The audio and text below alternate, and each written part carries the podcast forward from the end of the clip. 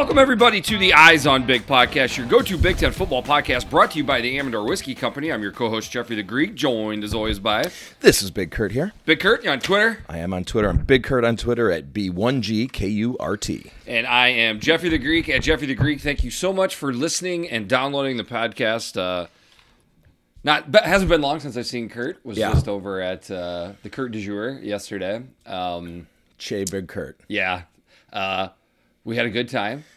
Great tailgate setup, was it not? It was good. Okay, and shout out to Kramarczuk's Deli for the bratwurst. Those were amazing. Those were great brats. Fantastic. Yep.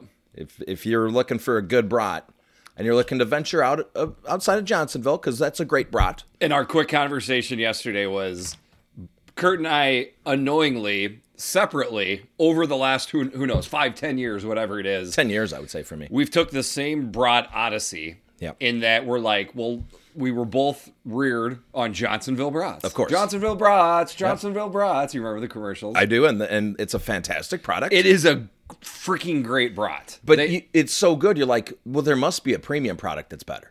and It- there's not. The answer is there's not. Until yesterday, I would say Kramarczuk's was at least as good as as um as, a Johnsonville. as good, if not better. Johnsonville a little less expensive than those brats, is Sure. what I, I would assume. But anyways, Kurt and I found it interesting that we both tried to find Mm-hmm. other brats over the years, like. Oh, how about this fancy boutique place that makes brats? Right. Bad brat. Or Like- how about this just also prepackaged place that's not Johnsonville? Crappy brat. Or Like, some off the wall butcher shop that's in the middle of nowhere that everyone brags about. That's probably great, but you get the brat and it's just like, eh. all Yeah. right. Yeah. And then you had the, the I was proud of you. Had the fixins. Uh, you had sauerkraut. Oh God, yeah. which uh, my German or Greek background very Right. much appreciated. So that was good to have it on one browser. And it was it was a German brand of sauerkraut. was it really? Yeah, Okay, yeah. it was good. Um, uh, good, good uh, array of mutids, two mustards. So good job, audio. Yep, yep. Um, you watched the game uh, with. Uh, Obviously yourself, and then three of us who were all Iowa fans. All so, Iowa fans, So yep. good sport of you. Um, uh, I, I had I had preemptively said before the game, you know, I shouldn't be here. I don't believe we've ever watched an Iowa Illinois game together. I don't And I don't think so. Although our friend Jason friend thinks we did. our friend disputes that. Yes, there was- I don't there- I don't know. there was a watershed moment that we definitely remember just in debate if it was the Iowa Illinois game Sure. or not. Um, and then, uh, but I had said, if there is a way for Illinois to break the streak, this would be it because I'm actually in your presence of the Iowa Illinois game. Obviously, we'll break that down later in the pod, but maybe that was Iowa fans. That noise you just heard was Iowa fans shouting into their their speakers like Jeff, we could have used all the help we needed yesterday, and you showing up to watch the Kurt was probably a dumb move. And of course, me, I've been doing the opposite. You know, I'm a big fisherman now. I Yes. think we talked about that. so yes. I've been doing the opposite because if everything I had done previously was wrong, then the opposite must be right. So I guess I would make you Costanza and I'm Elaine right now. Yes. And I'm kind of walking around like what's I should start Yep. dressing in sweats, you know, and not getting up till noon or whatever. Um, all right, so couple things I did before we get going, if you, if you don't mind. Um, inter- I guess you know, interesting day yesterday in the Big Ten, all around the country, a little bit. Um, a tweet that I put out. So three ga- or six games yesterday. Okay. Three games were decided by an average of just two points. Wow. There, there were there was a three point game, Yep. a two, Two point, point. game, and a one point game in the Big Ten this weekend. The other three games were were, were decided by tw- an average of twenty eight points. wow. So three games de- decided by a safety, four games decided by four touchdowns, and actually it was technically a little bit more than that. Ohio State scored the same amount of points, 49, as five teams combined. Iowa, Illinois, Nebraska, Northwestern, and Rutgers. Wow. That's pretty good. Yeah. And one of those teams won. That's right. Well, one of them had to, I guess. Um, the East versus West standings right now against each other. Oh, this is interesting. Okay. tied five to five. Oh, the, East is so dominant. five wins a, a, a piece. Um, I went six and zero straight up yesterday. Okay, and, and five and one against the spread. That's not too shabby. my season totals right now are 52 and 10 straight up and 32 20 and 1 ATS which is uh, get your get get a a, a penthouse suite comped type of numbers if you have the cojones to bet them hard. Yeah. Um, well, if you if you're a betting man, maybe follow the Greek. Yeah, make well, some shekels here. But, and then, as I tried to explain on the last Dustin podcast, um, the best way to bet me is to bet all of my bets except fade me, which is a cool way of saying do the opposite of what I do on my locks of the week. Oh, you're doing poorly on the locks. Very poorly on the locks. Um, funny thing, uh, I I added an extra lock. The lock that I added did not hit. Oh no! so if I would have stayed at my original one, I, I would have went one and zero, oh, but I wound up going one and one in those. Um, okay, another thing here shout out to Mike Hart. Uh, definitely a outside of the white lines type of situation. Probably most Big Ten fans or, or the people listening to this podcast at least saw it. He had some sort of seizure on the sidelines. The whole game stopped. They literally carted him off.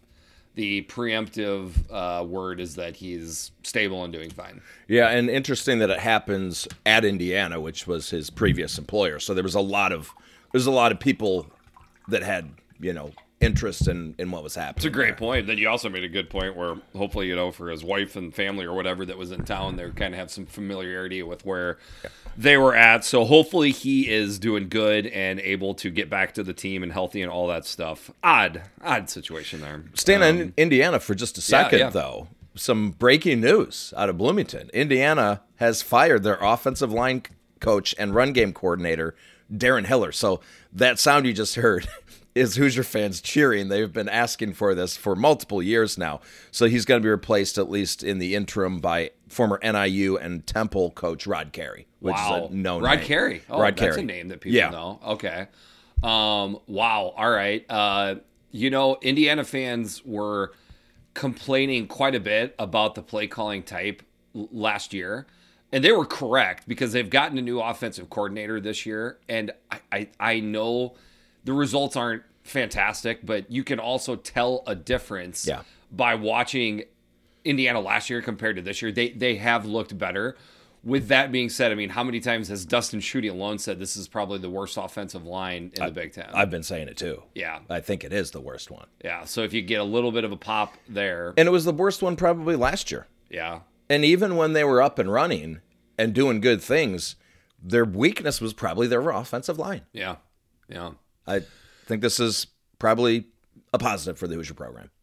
And what you're telling me, Kurt, is that it is possible to make changes on an offense midseason? You, there's no rule that says you can't change things during the season. That's not a rule. You're it's, I'm I'm almost positive. In fact, I mean, I think Indiana would be up for some sanctions if if some if that were the case, right? That's a good point.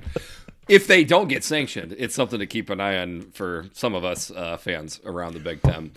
All right, man. Got anything else before we jump into the games? Well, we should probably note that our both of our voices are a little gravelly. Yeah, we, we got after it pretty good last night. I, I, think. As I was waiting for my Uber to come home because I never drink and drive. That's that's a bad thing to do. Um, I looked at you and our other Iowa buddies, and I'm like, we had a great time tonight in spite of what we had to sit through for the football contest. Yeah, which you you enjoyed more than us, but we, we we were all tortured souls for at least three hours there. A little bit. All right, jumping into the games, we had uh, twelve teams in action, six games, which meant we had two teams that were idle this week, which was Penn State and Minnesota. I forgot to mention that they most of the teams were idle last podcast. That always drives me nuts when I make that error. Uh, we had one game on Friday, October seventh. Nebraska fourteen. Rutgers 13, Nebraska with 304 yards of total offense to the Scarlet Knights 348. So, hey, Nebraska won a Big Ten game. So another another first for Nebraska. Did you see some of these listed? I haven't, but let's hear them. Okay, these were from a Nebraska account. So the first time that Nebraska has won a one score game in 18 games. Okay. So 18 previous uh, before that. First time winning in with a fourth quarter comeback in 31 games. Yeah, that's the one that's yeah. That was one you were waiting for. That's what I was waiting for. First time winning consecutive Big 10 conference games in 39 games. First time they've been in first place in their division in 68 games. Wow, uh, that's that's impressive. I guess maybe that's the wrong word. I was so it just turned out had a buddy in town text me like last minute, "Hey, I'm at this bar downtown. You want to meet me?" It's a Nebraska bar. So I ended up watching this game at a Nebraska bar in downtown Minneapolis, which was a hell of an experience. But I get there when Rutgers is up 13 nothing. I swear you it might have well it might as well have been a national championship game. The way the the Nebraska fans I'm and I mean this is a positive. Every first down they were going nuts. Every yeah. catch they were going nuts. And then here I'm sitting there thinking, well, they're down 13 nothing. These poor Nebraska fans, they're just they're going to have their hearts broken. They, they can't come back from a 13 nothing deficit. That's not what this team does. And then one score, okay, it's going to be even more heartbreaking. They're going to lose by another one score game and then they scored miraculously and then didn't give up another score. It was incredible and the place went bonkers. Bonkers. Yeah. And what would be interesting is if you had watched that in, if if it was possible to watch that exact same game six years ago or something like that, perhaps when things weren't so low in Nebraska, yeah. to see if how much different it would be. I don't know how they cheered each first down and touchdown is what I'm saying. I but, don't know it would have been different. I really don't know. Um.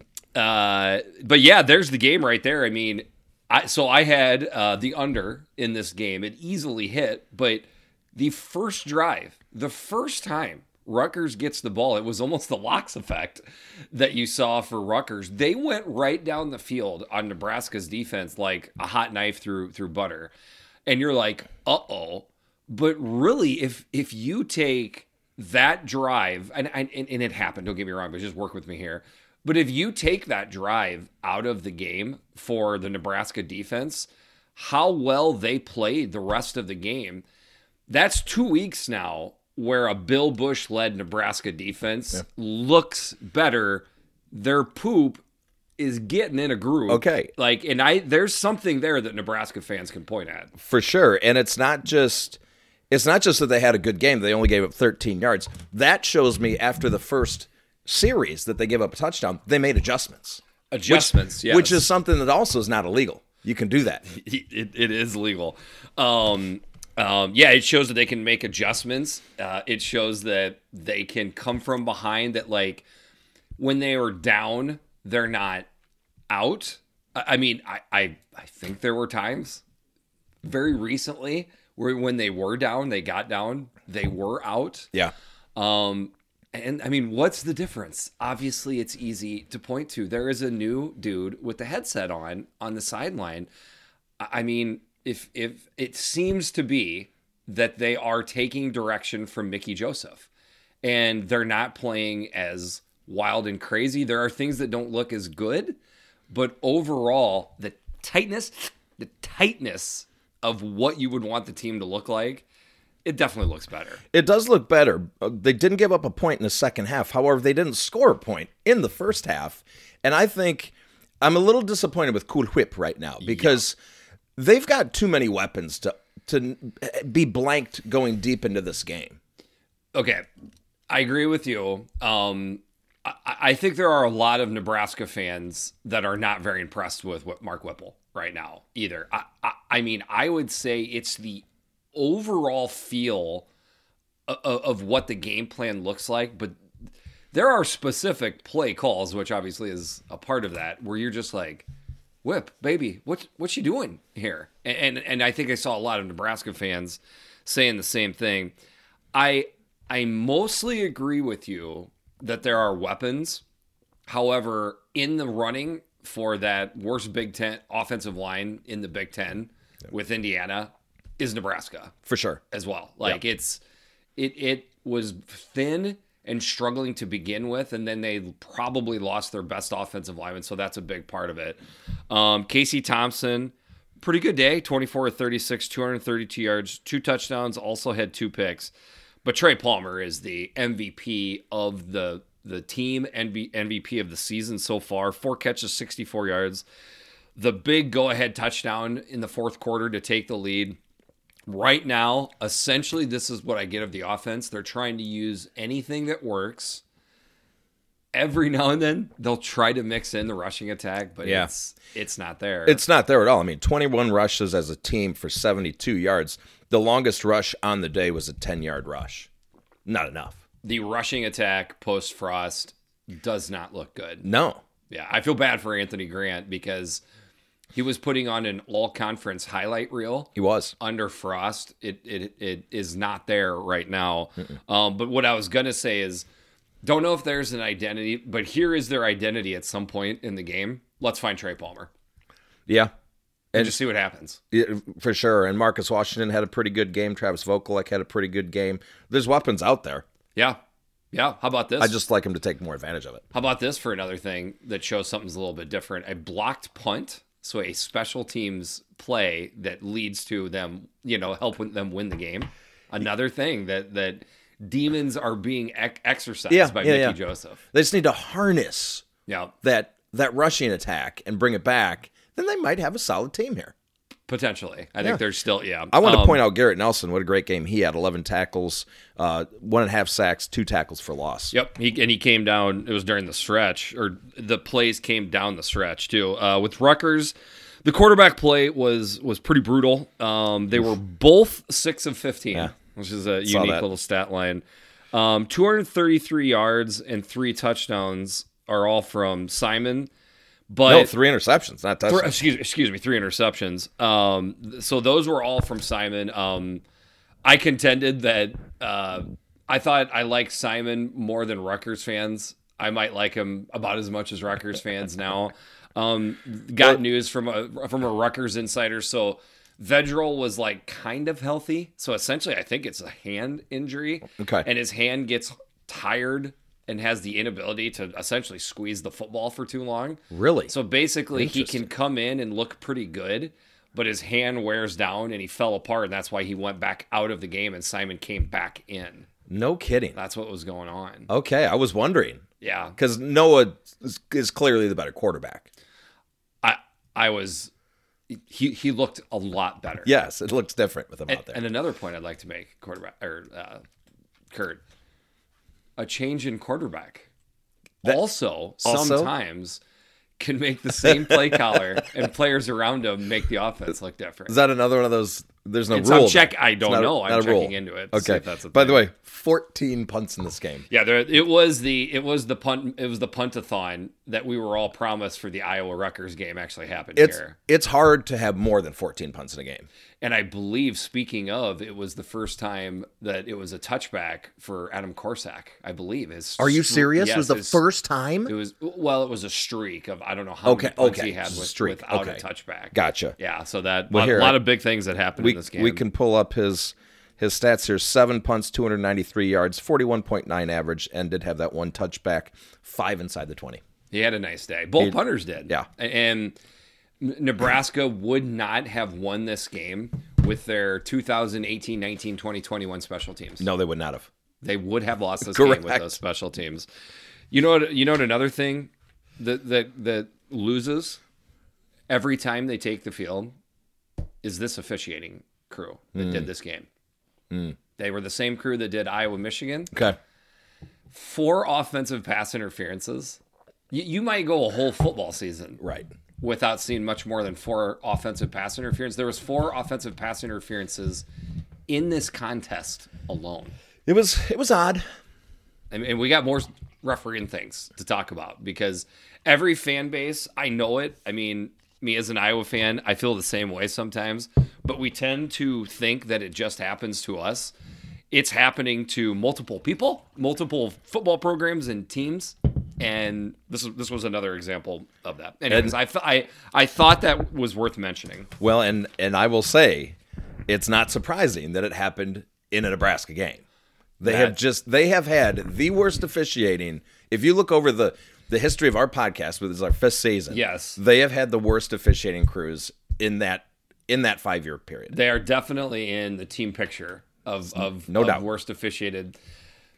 I think another football program currently has the title for most egregious calls against them, which we'll get into. Uh, with the win, Nebraska moves to three and three, two and one in the Big Ten West. They are still tied for the top of the Big Ten West. Uh, with the loss, Rutgers falls to three and three.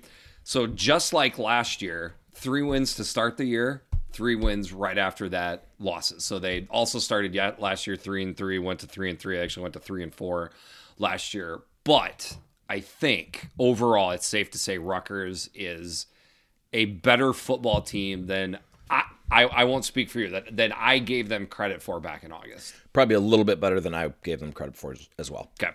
Moving into yesterday, which was Saturday, October 8th, Purdue 31, Maryland 29. The Boilers with 374 yards of total offense to the Terps 387. Just want to say, Big Ten fans, I I tried to hint and make this the Big Ten game of the week.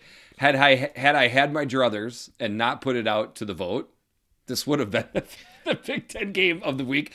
It was the Big Ten game of the week oh, as it, well. It absolutely was the Big Ten game of the week. I guess you could say going fairly deep into the game. It was it was a close game. That so that was good. Pretty much all throughout is what you're saying. Yep, there was there was a lot going on, pretty exciting. But then the fourth quarter happened, and this thing went from like a five to a ten instantly. Yes, it did. Uh, speaking speaking of that, um, I, I, don't know how, how, how exciting it is, but um, also had money on this game as well. Um, had the under at fifty nine point five.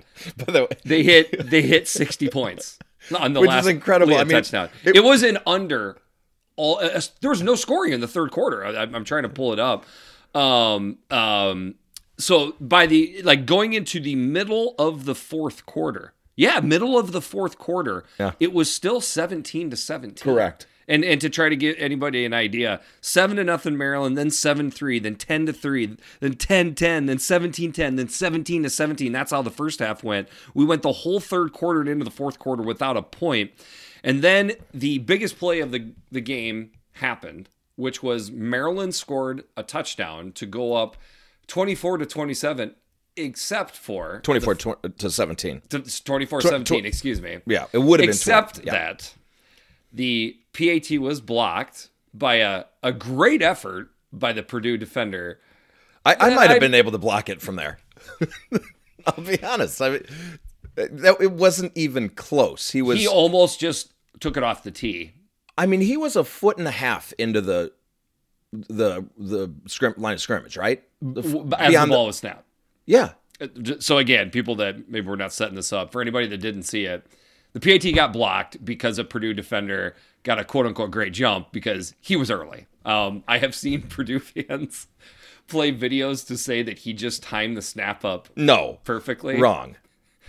Uh, Maryland fans right now are not accepting that video. I can assure you of that. um, Maryland fans feel especially slighted right now. And they have three weeks in a row of three egregious penalties to point at. This no call, offsides, yep. block PAT, a pick six return versus uh, uh, last week that didn't wind up making any difference in the game, so to speak. And then the phantom interception for Michigan the week before. That's three weeks in a row. Locks had the infamous comments about when we get good, we'll get the calls in this case, getting the call might have helped them on the process of getting good. Yeah. This was a this was a big play in the game. Oh, it was a huge play. He was fired up. I just I think it's interesting that right after he made that public declaration that he gets screwed again. Like he's he's in the limelight now for calling out the refs and and they know that and they screw him with everyone's eyes on him. You had the same thought I did, which is maybe all these years that you know Kirk Ferentz has not publicly shouted down Big Ten officiating, maybe there's a reason behind that because you know if you do it publicly, do they? Uh, these crews are human beings too. Do yeah. they take it personally? Right. It, it's just I don't know. So I I loved the ballsiness of Locks to make the comments. I did too but at the same time may not may not be the best thing to do. Now, Purdue fans listening would be screaming at us right now. I would assume saying, "Hey, did you know we actually scored again in the game?" And they did. They scored a, a, a touchdown which could have been to to tie it up 24-24. Then with very few moments left on the clock, they're driving down the field. Payne Durham seemingly drags half of the Maryland defense with him. Incredible like effort. 25 yards down the field to get uh, close to the goal line. They did everything they could to take time off the clock. They wound up scoring. That put them up 31 to 23. Maryland still has a chance. There's only like a minute. By the way, just over a minute left in the game. I kind of liked how they were managing the clock at the end, but I would have I would have taken another down. I wouldn't have tried for a touchdown on third down. I don't. I think, think you're right. Yeah, because now you could have bled it down to about 30 seconds, 30 to 40 seconds, and maybe also scored a touchdown. Maybe, but you, but you don't know if you score the touchdown. No, okay? you don't. Then then it's only a field goal that you need. Well, no, they would have. Oh no, they, they would have been up that's right. four. But a well, touchdown, they... a touchdown gets you beat on, on, in and of itself. There's a big difference between six points beats you and six points and a two point conversion ties you. Yeah, okay. So they definitely wanted to score a touchdown there. I saw people yes. debating this. No, I so they that. definitely wanted to score a touchdown. And one would think your defense, which has not just looked good all day, it's looked good all year. And uh, Maryland had no timeouts left either. Correct. You would think that would be enough of of of situations on your side to keep Maryland out. They went right down the field on that play. They sure did. And then to add insult to injury, score the two point conversion to make it 31 to 31 and put it into overtime, except. Except there's a, a flag, which was a legit flag, though. It was a legit flag. And that, me making the comment, like, I'm sorry, Maryland's Terp fans, but that is the correct call. And if people didn't see me complaining about the b- before that, I would understand where they were coming from. I got I got hell from Hell in a Shell, who later apologized. he did apologize. that was great. Um, but it's insult. It's insult to injury, and and uh. the, que- the the comment being made, which I don't even think I disagree with, is like, don't you think they owed us one? And to be to be honest with you, they were owed a makeup call. They really were. At least let them get it into overtime. They really were. Yeah. At home. That would have been the right thing to do. would right? not have been? I mean, it, it was the right call, but it would have been better just to let it go. But did the crew go, F you locks? Maybe, by the way, I got to read. It, it's not like these teams weren't trying to run the ball, they were putting in the effort. Purdue had 34 carries for 13 yards in the game. Maryland had 25 carries for 72 yards. It was just ineptitude trying to run the football. So, I okay. Now, to me, there were inconsistencies with both offenses. I really believe that both defenses brought energy to this game. Like, there's no way you could see Maryland and Purdue playing just a couple years ago and then watch Maryland and Purdue play now and not be able to point out tangible improvements on both sides, on both defenses for both teams. For sure. I mean, you got to give some credit to the defenses. Um, got to give some credit to Aidan O'Connell, too. 30 of 41, 360 yards, two touchdowns. Did have the bad pick, but as important as anything, he had the huge game-winning drive to to take the lead 24 to 23. Mm-hmm. Another drive after that, so the stats wound up getting really kind of push, uh, popped up with uh, uh, that day. Payne Durham seven catches, 109 yards and a touchdown. Another stat to point out for Purdue's offense. DS has been saying somebody else other than Charlie Jones has got to do things on offense for this. Mm-hmm. And, t- and, they did because Charlie Jones only had three catch three catches for 15 yards. Yep. His first team all of Amer- all American candidacy took a hit yesterday with that stat line. So yeah, and, and just pointing out some performances by Maryland, Taulia Tagovailoa. He had a pretty good game, 315 yards, three touchdowns and pick. Corey Dyches, four catches, 106 yards, and two big touchdowns there. With that big bomb at the end of the first half. Um, now that we have uh, explicitly talked about how bad the officiating was to Maryland, Maryland self-inflicted wounds are bad. Like locks, I see you getting mad on the sideline, but I'm I'm still pointing at you, brother. Like there that that is the consistency, the the one consistent that we've seen with Maryland since Locks has been there has been Locksley. Right? Yeah. So when team flags and and just in like like really self-inflicted. There's a, there's a better word I could use. Okay. Like things that could be avoided. There are there are some penalties that happen in the heat of the moment type of stuff or holding calls or whatever. Yep. These are just dumb things that they're doing. Nine penalties, 76 yards. It's... And they're and they're they're they're not nine iffy penalties. They're nine killer penalties. Yeah, right. One of them handed uh, Purdue a touchdown, um, and then Purdue turned the ball over three times. They're not exactly the cleanest looking football team yep. ever. But how did it mix together? It mixed together to make one heck of an enjoyable game. I was that game was the last half of the fourth quarter was just bonkers. Like I, I, I just was texting people, "Are you watching this? Are you watching this? This Incredible. is crazy." By the way, second time that's happened for Purdue, where they went into the fourth quarter with the game completely under the game total. That's right. And then an explosion in the second half that they pull out of their keister, just like Syracuse. Wow, that is amazing. and to be think... a certain degree, Penn State, but obviously yeah. Penn State came away with the win. Purdue moves to four and two. I think they should be ranked later today. The rankings are not out yet, to my knowledge. Oh yeah, they are actually. Are they? I don't know that. I don't think Purdue made it. They Illinois snuck in with the AP at 24. You're kidding me. But not the coaches. Thanks, coaches. Yeah. Okay, Purdue's got to be close though. So um, let me say this: if they were in the SEC, they would be ranked. I mean, the fact that that Florida was ranked yesterday just to watch Tennessee depants them that was or uh, LSU, excuse me, was ranked yesterday just to see uh, Tennessee to pants them. You know, Florida. I, it wouldn't surprise me to see if Florida snuck into the polls. Did they get into the coaches and and AP? Yeah, I'm, I'm looking right now. Let's. I want to. I want to find this. So okay, and then with the loss, Maryland falls to four and two. Had Maryland won that game, they would of course been five and one. I think they would have been ranked for sure. They should have been ranked at some point in the season. Okay, well. here, here's the AP. Uh, Purdue is not ranked in the AP poll, but Illinois is. Illinois is at 24. Is is, is uh, um, Florida the Gators are they ranked? Florida Gators are not ranked. Really? No. Okay. All right. That's encouraging.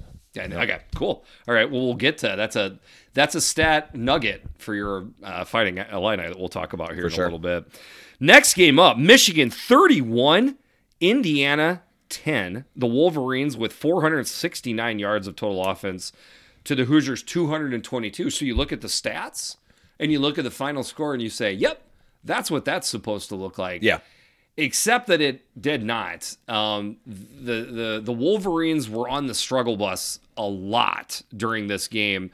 Woke up when they needed to, got the win. Don't get me wrong; they deserve credit, but it it was our our friend Dustin Schutte. He he pointed out, I I believe it was on the podcast that um, Bloomington can sometimes have this effect on people where um, at an 11 o'clock kickoff, maybe things aren't as electric in the stadium as they may be uh, in, in other Big Ten stadiums.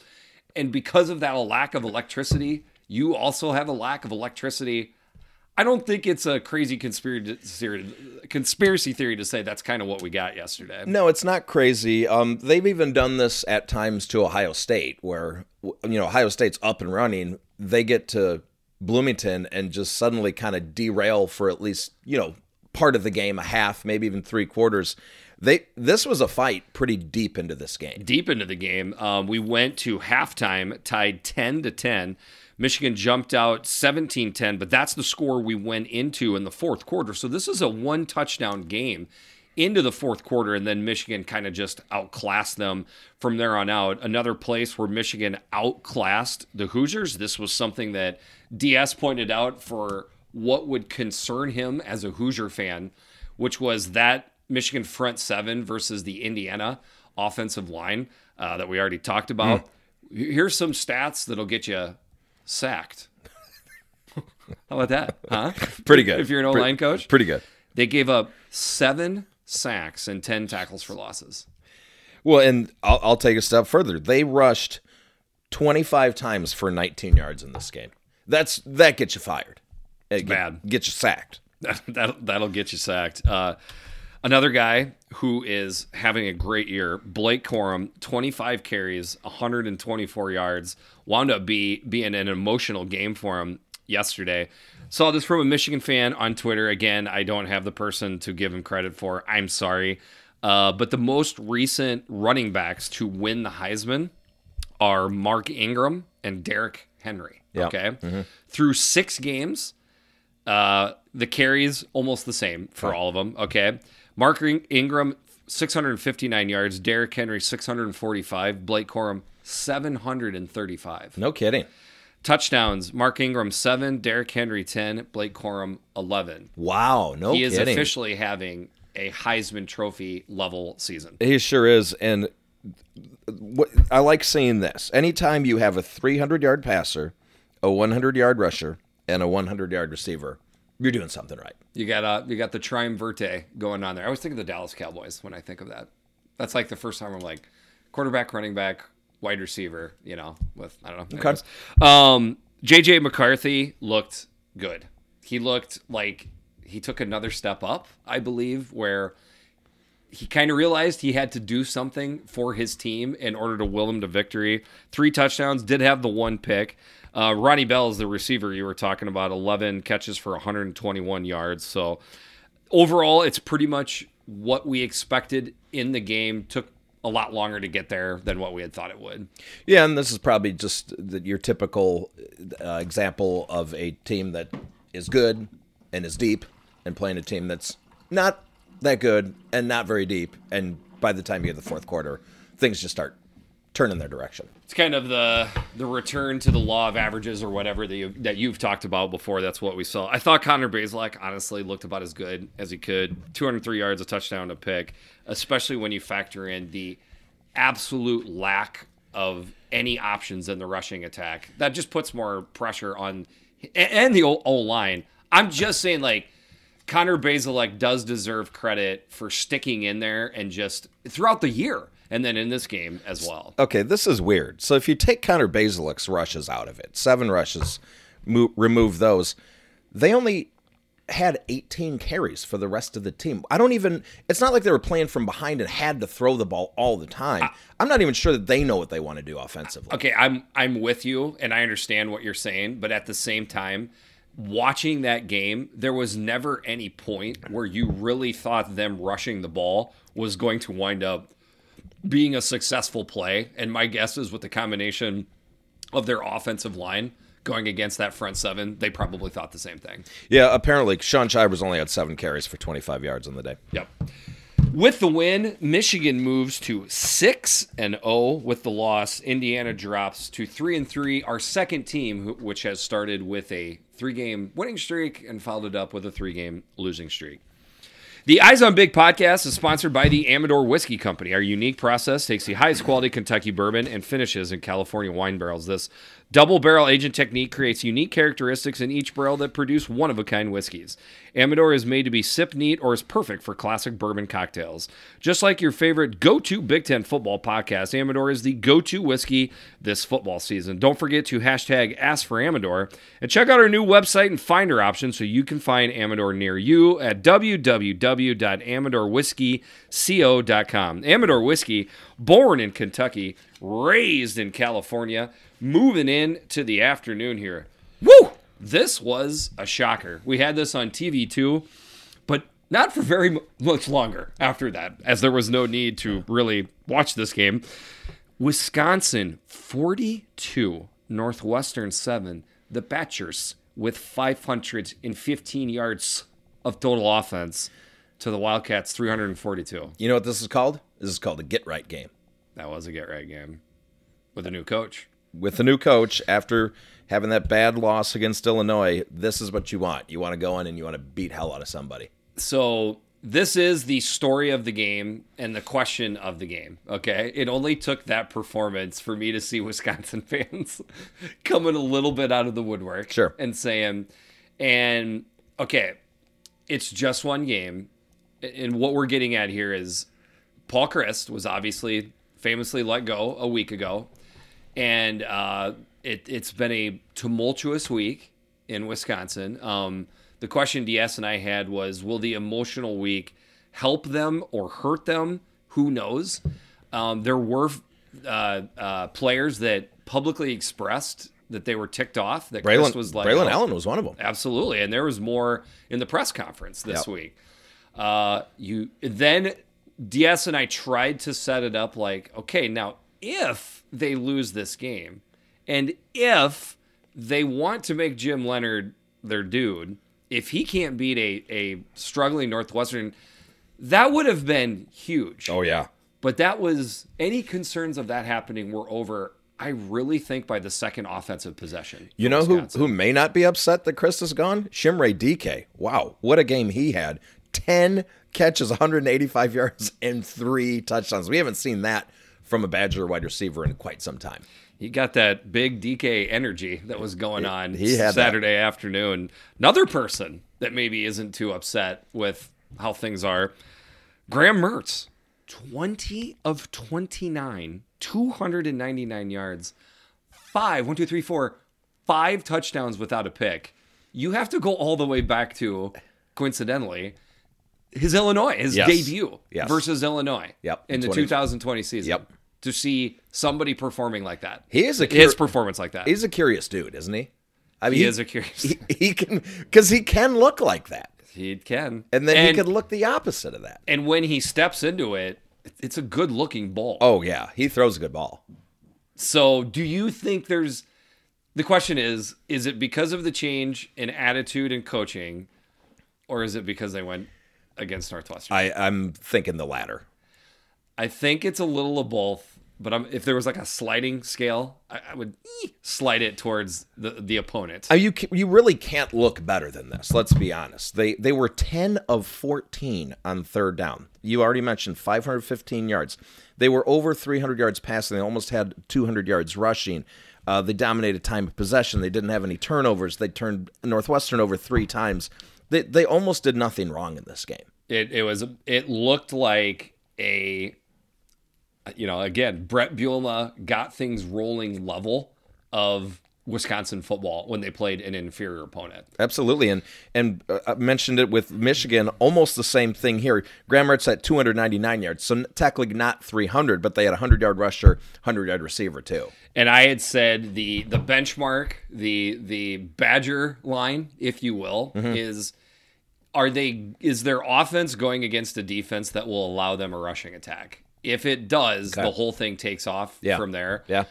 I felt confident that Wisconsin would be able to run the ball. They did. I mean, Braylon Allen, 23 carries, 185 yards. He looked like the 18 year old uh, or 17 year old Braylon Allen. He did yesterday. So on the other side, I mean, it's it's pretty bad. Um, Ryan Hilinski, he had 22 passing attempts, only went 10 of 22, had two picks. So then they tried Brendan Sullivan. He looked a little bit better, 11 of 17, 114 yards and a touchdown. But that's that was kind of when the game was decided. You know, soft soft situation for the defense for Wisconsin defense. A guy named Carl Richardson threw two uh, passes in the game as well but overall 27 carries for 79 yards and, and they garnered zero sacks and two tackles for loss oh. this the front seven for northwestern it's it has been consistently on the struggle bus i mean the, at this point you have to say what what would you say you do here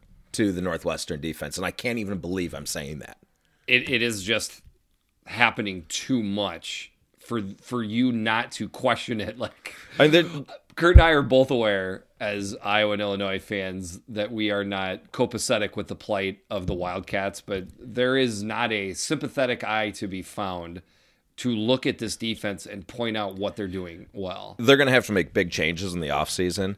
I was pretty confident that when Hankwitz left, it's still a Pat Fitzgerald defense. I thought they would be okay. I was wrong.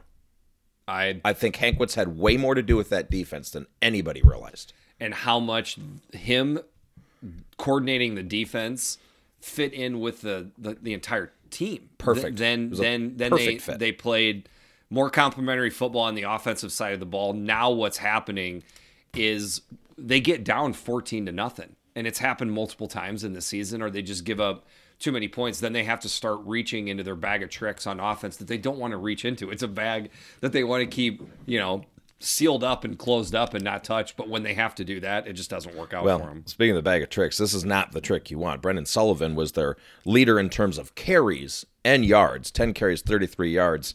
Evan Hull only had nine carries for 13 yards in the game. Not going to win any games like that. There literally is just nothing positive to talk about with what happened for Northwestern yesterday. Unfortunately. With the win, Wisconsin moves to three and three, one and two in the Big Ten out of the cellar. With the loss, Northwestern falls to one and five with that one win being they haven't won on U.S. soil yet. Is another way they have not. of That that. true. Next up, kind of what we expected here. Ohio State 49, Michigan State 20. The Buckeyes with 614 yards of total offense to the Spartans 202. Um, the Buckeyes had more yards total than Iowa and Illinois total in the game, and just short of the total yards in the Rutgers uh, Nebraska game.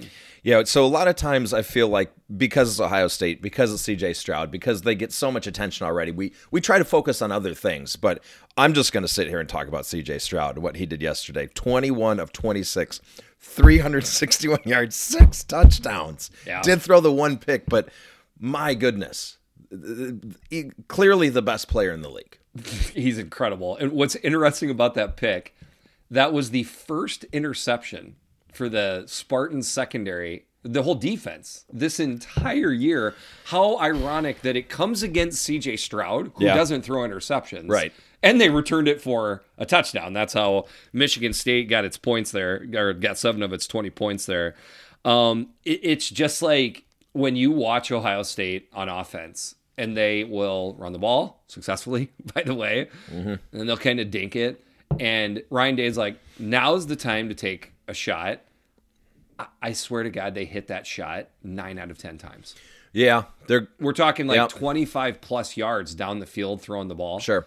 it might as well be four yards down the field. That's how consistently CJ Stroud hits it. Correct. And, and and like, don't tell me quarterback play doesn't matter. Okay, this would still be a great team with their backup quarterback. Don't get me wrong, but CJ Stroud, and I think we've said it on this podcast, he not only hits the right receiver, he hits them in stride. Yes, correct. it is. He is. He has pinpoint- freakishly pinpoint accuracy. Remember, we used to brag about how great Fields' accuracy. His is better. Stroud is more accurate than Fields is. statistically more accurate. I, I'm just saying, if you watch him, he can put the ball wherever he wants. and they're not they're not the easiest throws Day asks No. him to do. No. These are well conceived plays where he's got to I don't know, drop it over a linebacker and in front of the safety. Like it takes an Correct. accurate throw. He delivers almost every single time.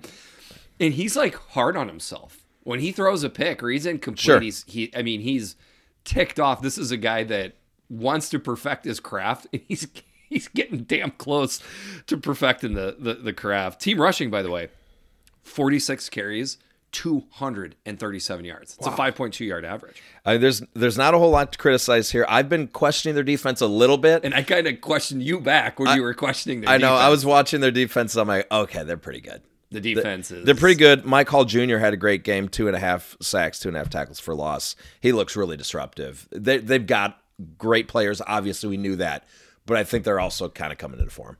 and I think they're still ticked. Yeah. There, there, there seems to be an edge about this team. Maybe one of the edges about them is that they are consistently ranked below Georgia and Alabama. Yeah, And and I have I'm not saying I've watched every snap of those teams, but I'm telling you, man, Ohio State is the best, most complete football team in America. Uh, You'll you'll probably slap me when I say this for my silliness, but I hope the college football playoff committee has the brains about them to when they do their first rankings to make Ohio State number one. If things keep looking the way they are in Sure. the next couple weeks, obviously it'll take that. there's no reason that shouldn't happen. I don't Except that they point. didn't start number one Correct. to start that's the year. that's it. That's the only reason. this is the best football team in America. It's the best one I've seen. I mean, I think their offense. By the way, JSN has barely played a snap this season. I know, isn't that crazy? so like, They're gonna be better at some I, point. I think they could, and I think their defense could get a little bit better. yes, too. they could for sure. I, I expect their defense to keep getting better. So, I think you can make an argument that everything is better than last year. Oh, as I good think, or better. I think so.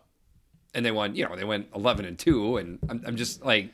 And so, so And the other thing too is, I think it was pretty obvious that Ryan Day had a goal set out that he wanted to be a more physical team. Mm-hmm. I, they're there. Oh, they're they're definitely a more physical team. Um, and here's a little proof of that. So if you subtract Payton Thorne's seven carries for minus 23 yards, they the Michigan State rushing attack had 13 carries for 30 yards on the day, and I mean, nobody could do anything. Elijah Collins, two carries, nine yards. Broussard, three carries, eight yards. Berger, five carries, seven yards. Simmons, two carries, six yards. N- nobody could do anything. There was nowhere to go. I had the. I think did you just say their team rushing twenty carries for seven yards? Yeah, when you factor total. In, when you factor in sacks. When you factor in the sacks, it's 20 carries for seven yards. Yep. Um, poor Payton Thorne. I don't know what else to say. Um, it's another offensive line that is trying to find itself, shall we say? Fair. Uh, he he had no rushing attack or time to throw. You know what typically happens when those things happen? You don't have a very good day at the office. No, and Jayden Reed did okay. Yep. Four four catches, had a touchdown, but there just wasn't a whole lot that was there for the taking. the the taking was being took by Ohio State on that defense Yep. all day long. Like it just you just never you never had faith that Michigan State was ever going to get Ohio State off the field. Nope. With the win, Ohio State moves to 6 and 0. With the loss, Sparty falls to 2 and 4. Next up, the last game of the day, the Big 10 game of the week, which was the 2022 Ice Bowl. Illinois 9, Iowa 6. The Illinois with 316 yards of total offense to the Hawks 222. So let's talk about Illinois. Okay. And we're going to talk about Iowa. Okay. Then we'll finish up with Illinois. That's that's the little Okay. outline of what. Fair. Um, so the first thing I want to say is you did it. We recorded the podcast long enough for Illinois to beat Iowa. I'm shaking your hand. All right. Yep. Yep. Congratulations. Thank you, sir. Thank you very much. First uh, victory over Iowa since 2008, Yes. and I believe it's eight consecutive losses to yeah, Iowa. They didn't play every single year since 2008. Correct. But yes. And as Dustin Schutte pointed out, he had that little that quick quiz for you. on- What'd you think of that? it was it was great. I, I had heard that Okay. that it's the this would be the first time, and it is the first time that they've beaten both Wisconsin and Iowa in the same season since 1989. And if you're not an Illini fan, that 89 team is probably the best team best team of my lifetime. Most talented for sure. most talented, and they were nine and two, I believe, regular season. Their two losses where they got routed by a really good Colorado team, and then they lost to Michigan in a really close game. And if I recall, that '89 Michigan team was really, really good too. So that if those are your two losses, uh, that's a damn good team. And Jeff George was the quarterback. So I mean, I think on paper that team was probably better than any of their like the '83 championship team, the 2001 championship team.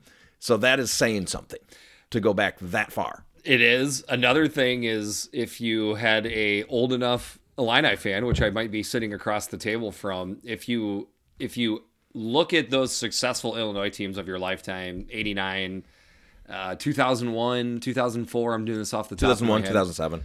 But is this the game, the team that you're having the most fun watching? There's some recency bias in there, obviously. but Yeah, yeah. Illinois football fan. I, I bet you I picked up 60 Illinois football fan Yeah. followers on Twitter this week that I, that, that I didn't know existed. Is it more fun? I would say, yeah, it probably is because it's been so long. It's just been such a drought. Uh, and I always go back to this. I always say that 1999 is one of my favorite Illini years because they were so bad in the years leading up to it, but they were only bad for like three years. Now we're, we're looking at, you know, 20 years of just awful football. Uh, so in 99, they finished 8 and 4, and it was just fun. Like it was unexpected. Oh my gosh.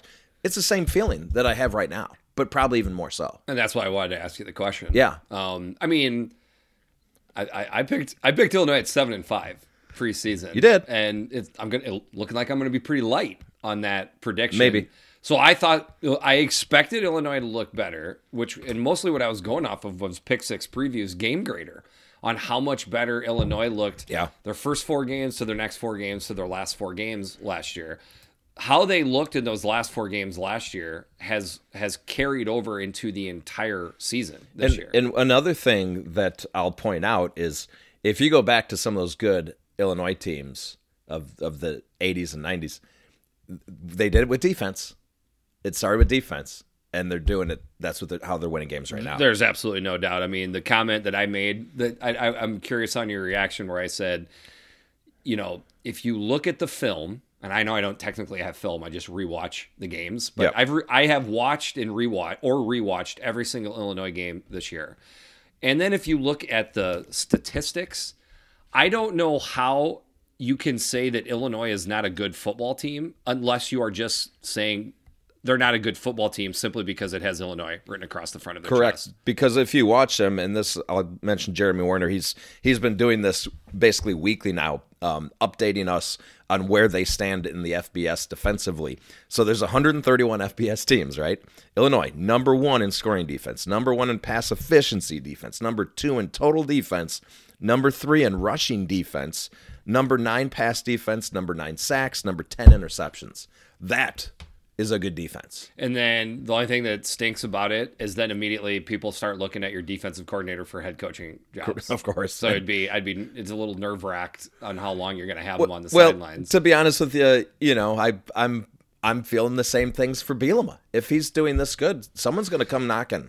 See, now I think Bielema, he's not old, okay, but he's old and maybe not the overall appealing turn your program around picture character of a coach that you maybe would want. Maybe. So I, I think you have got a decent chance of, of Beetle sticking around. I He's- sure hope and he's so. home too. He is home. I mean, yeah. he didn't he didn't grow up an Illinois fan. He, he's probably spent more time being a fan of the team on, that was on the opposite side of the field. But um, So uh, maybe we but he is home. yeah. Maybe we shouldn't do this to bum out Illini fans. But what about Iowa? I've heard that thrown out there as well. It's hard for me to think that's how it would go down, but I, I don't think I don't think it would go down like that. I'm just talking about the seismic shifts of things that would have to happen for that to go down. I just I just don't see it. Yeah. I'm not saying he wouldn't be a viable candidate for the job. Sure. I'm not saying that. Yeah. I'm just saying all the things that need to happen to happen. I don't see it. Don't see it. So Chase I- Brown. I mean, against that Iowa defense, 31 carries, 146 yards.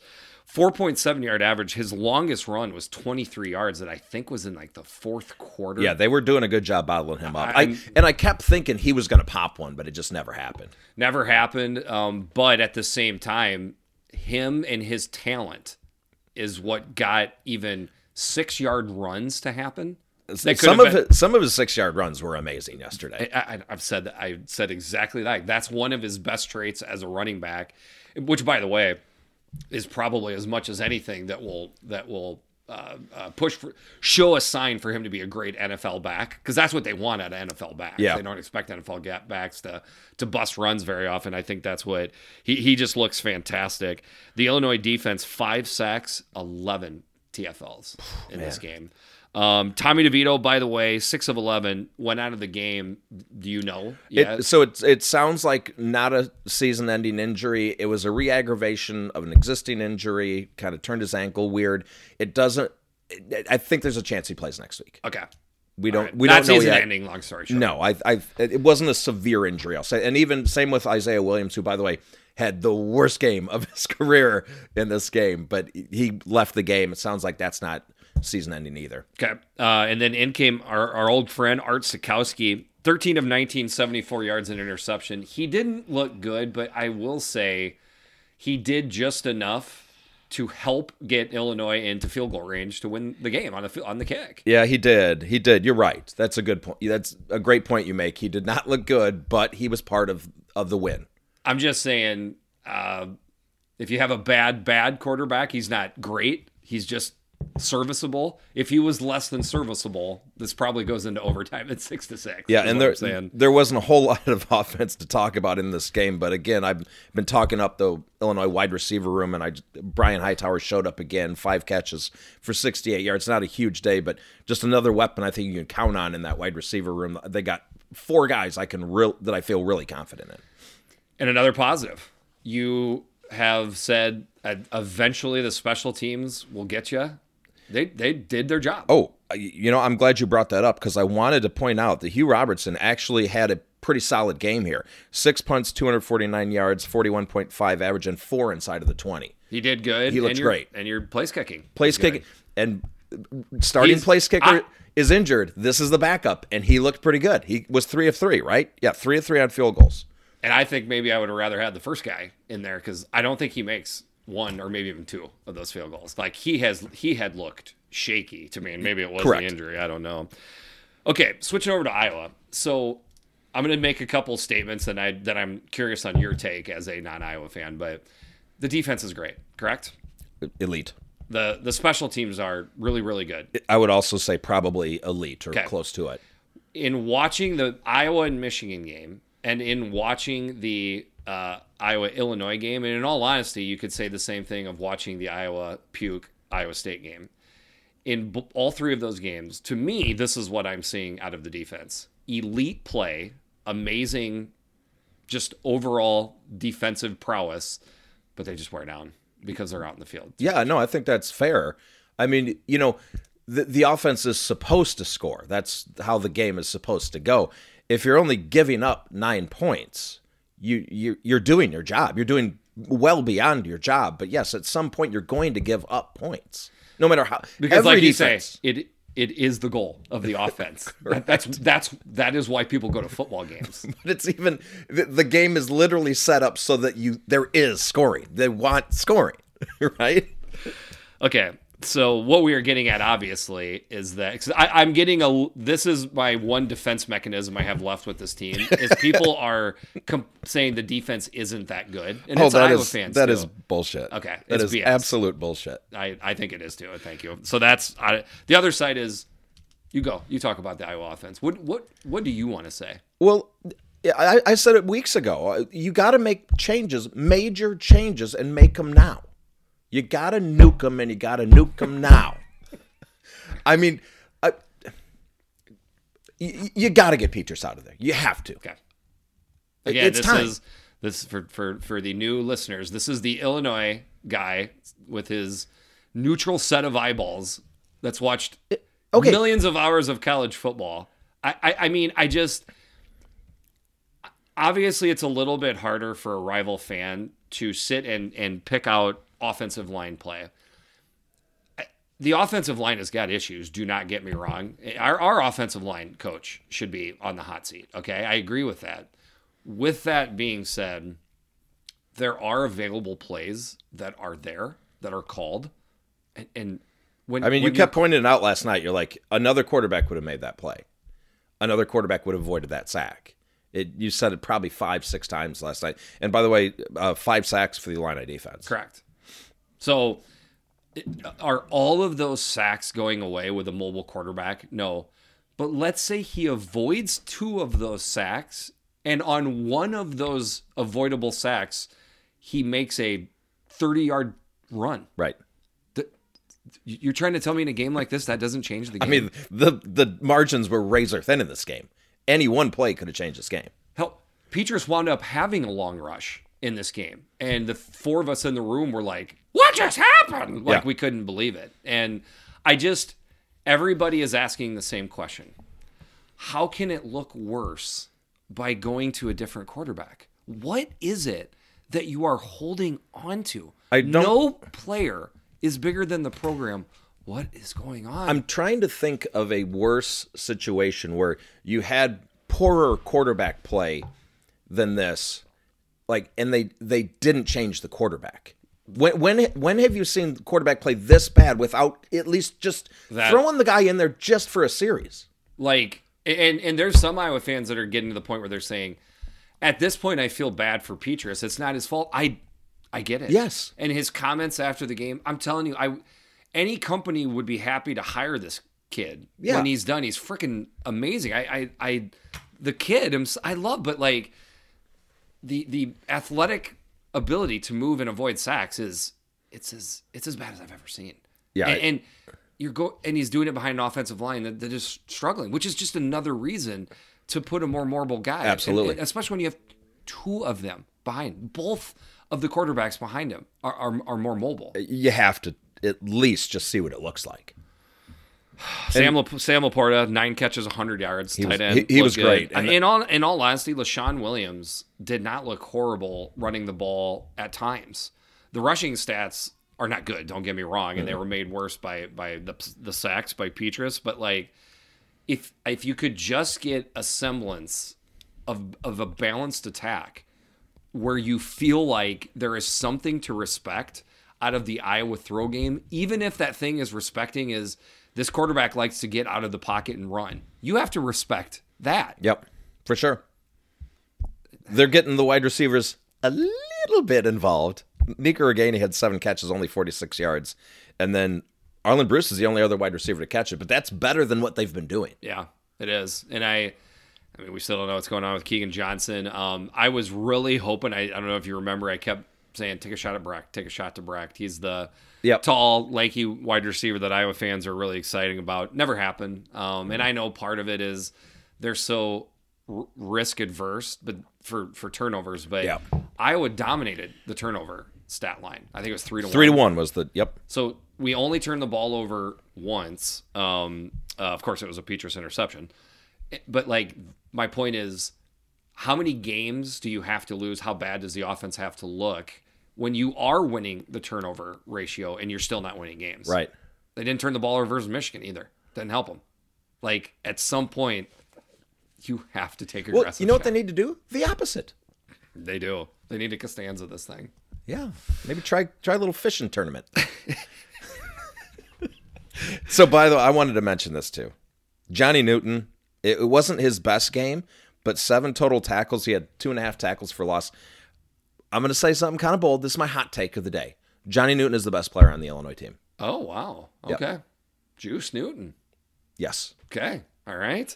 With the win, Illinois moves to five and one. With the loss, Iowa drops to three and three. So you kind of stole my thunder. I was going to go on a rant to say, rank them, you wussies. Yeah. But the AP, at least, did. This now ends the longest Yes. streak Of- of- FBS current without having a ranked team. Illinois power just- five. Power five for Power me. five teams. Thank you. Longest drought of being unranked, and it goes back to 2011, and so that's a 11 year, you know, monkey off of the back finally. And so I think Rutgers is now on the hook for Rutgers the longest now- unranked. Okay, so we went streak. from one Big Ten team to the other. Yep. dude it's it's uh i was i was early in talking about how beetle would would would help this program look a lot better i thought he would have a Schiano effect he's had a Schiano effect plus more Yeah. on them I mean, I knew it would look better. I just I, I couldn't have ever dreamed that it would look this good. Um, and, and, well, I mean, they only scored nine points, but still, it looked good. right um It to looks the, good. to the point where i'm not gonna i'm not gonna list the illinois uh, beat writer uh, but basically he's like i can't see this team finishing any less than nine and three and i'm like so you don't think it's possible they would finish eight and four? Like it's not possible. They still have to play Purdue, Minnesota, Michigan. Yeah. Um, Michigan State Yeah. Uh, at Nebraska. at Nebraska. I'm just saying Oh, there's there there's lo- there, there's potential losses that are still out there. there's plenty of wins left on the schedule. There's plenty of losses too. Yeah. But right now, the goal of Illinois is to get to Indianapolis. I, that I mean, they're in the driver's seat in the West. It's it. it I believe that it it's in their hands. Like if they, It's them and Purdue. which they'll play head to head. Yeah. So uh, Minnesota as well. I mean, I mean, technically Nebraska is in the driver's seat as well. I guess that's true. They, none of those teams need help. They control their own destiny. There you go. I do think it'll be interesting this week. You know, Minnesota. Uh, you go from playing. You know, I was Illi- thinking two weeks in a row, Illinois has been the Big Ten game of the week. Yeah. and, and I was like, oh my gosh, that's a big game. Is that going to be? It's not because I'm pretty sure it'll be Penn State, Michigan. Penn State, Michigan would Yeah. yeah. Um, we'll we'll put that out to a vote, but um, yeah. Anyways, uh, just the overall play. I mean, it's it's it's defensive led. It looks good. It is going to be interesting to see, it. but They do need Tommy DeVito back though. you need DeVito back. Yeah. yeah. I- even I- even a eighty percent DeVito would be. I, I think for. if if it's Art starting, I think you have to give the the the nod to Minnesota as the favorite team there. But if DeVito's starting, I think Illinois should be favored at home. Uh, here's my current Big Ten rankings that I put out. Number one, Ohio State. Number two, Michigan. Number three, Penn State. Number four, Illinois. I mean, they they've earned it. Yep. I mean, I mean they sh- they should be six and zero. Ah, I know. It's tough. I don't, but um, Purdue five, Minnesota six, Maryland seven. I don't think anybody's got really any issues with where those teams were ranked. Maryland fans had issues with me putting Illinois in front of Maryland Okay. last week. I don't hear. I don't hear from them now. No. Um, after that, the bottom half of the Big Ten, dude, Iowa at eight, mostly because of how good their defense and special teams is. Yeah, that's fair. Wisconsin at nine, Yeah. But you could put them in front of Iowa. I, I get it. Sure. Uh, Nebraska at 10. I mean, they've come back from the dead. They have. But I don't think you can put Nebraska in front of Iowa when they have losses to Northwestern, Georgia Southern, and in all honesty, Oklahoma, Right. who got shut out yesterday Boy, that was ugly. for the first time since 2000. So I think it was 98. And it was the worst drubbing in in Red River, shootout history. I mean, I, I can't believe how bad it like they're they're gonna roll heads quick there. Yep. Uh, uh, Rutgers. Are you saying they're going to make changes mid-season? I can't imagine. it's not allowed. Rutgers 11, Indiana 12, Michigan State 13, Northwestern 14. Anything in there that really. no, I mean Northwestern's clearly the worst. I would think you have to go Michigan State at 13, and yeah, the other ones are, are certainly tiers, right? There's, Yeah. there's tiers where you could mix and match teams. By the way, do you want to give it a sh- do you want to give a attempt at the weekly Heisman? We, we're always so horrible at doing this. I think it should be Stroud. So you, you you the typical thing that we look at is who, what are the stats and who who is it against? Yep. Michigan State's defense is allowing stats, but Yeah. essentially your take is he was just that he was good. just that good. You can't ignore it. That's fine by me. I, I the the the other guys that I would look at are I would look at Aidan O'Connell, 360 yards, two touchdowns, with a big game winning drive Yeah. in a big moment type of game.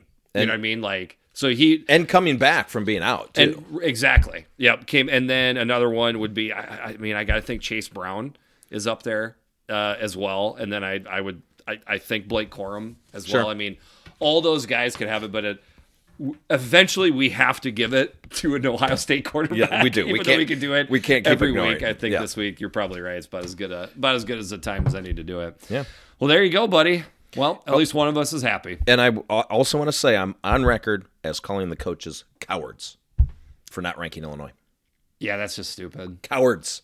They would be highly ranked if they had a SEC logo. They cer- certainly would. Certainly would. And, and you know, I think Ohio State should be ranked number one. My my my annoyance is that Tennessee was able to list that win yesterday as a quote unquote ranked win Yeah. over LSU. Right. A hapless LSU team.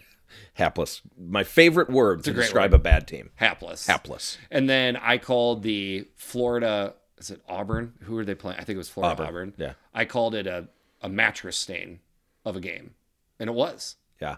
More what I'm saying is there is ugly football available all over the place. I mean, Vandy held with Ole Miss for quite a while, and then Ole Miss ran away with that. But I'm just saying, like I'm sorry. No, uh, Georgia played Auburn. Georgia played Auburn, but okay, that was Georgia didn't look great versus Auburn. That was a 21 to three game going into Correct. the fourth quarter. I'm just saying, like Georgia has been they can they've been kind of dicking around a little bit. Nothing. I'm not saying they're not a top five team. They are. Oh, I just Florida beat Mizzou. That's right. Okay, that was the mattress stain. that was the mattress thing. But you look at the stats in that game; it's it's absolutely disgusting. 24 to 17 was the final. It's not a very good Mizzou team. No, but Mizzou had more yards in the game, and I think, anyways. So that's just all I'm saying. I feel like it, it's what ticks me off is that is that you know um, none of these Big Ten teams can hardly ever count it as quote unquote ranked wins. Well, it's tough to do it when you have teams available to get ranked and they're not ranked. I mean, if you look at Purdue, right? Yep. Their only two losses are by a total of like what six points or whatever it is against two teams that are, I believe, eleven and zero or ten and zero. Something- I'm yeah. not sure if what happened to Syracuse yesterday, but Neither am I, but yeah, I mean, if you look down the doesn't that count when you're two It does, but I, I'm looking at the Mizzou Florida stats. It- I mean, you would have thought Mizzou, won, the, won the game if you're just looking at the stats. that's what I'm saying. Yeah, it was ugly. They they had 36 minutes time of possession, outgained them in first downs. They were nine of 17 on third down. They had 370 yards to 297 of, of Florida. Florida's just not that good. Is the whole No, they're really not. I'm, I'm trying to make. I do think Tennessee is good. By the way. Oh yeah, They- for they- sure. That is a good team. Uh, there's another doughy coach that was not well received by the fan base. Yeah. That all of a sudden now the fan base is in love with it. Yeah. It's amazing what winning can do. Both Tennessee and Illinois fans can look at that chubby, milky white face for both of their coaches and be like, God, that guy, I love that guy. Love that guy. He's- I he's would a- I would love Glad that. he's glad that face is the head of our program. Absolutely. Yeah. I would love to meet Beat someday. That would be great. I am Jeffrey the Greek. I'm Big Kurt. This has been the Eyes on Big podcast. We'll talk to you soon.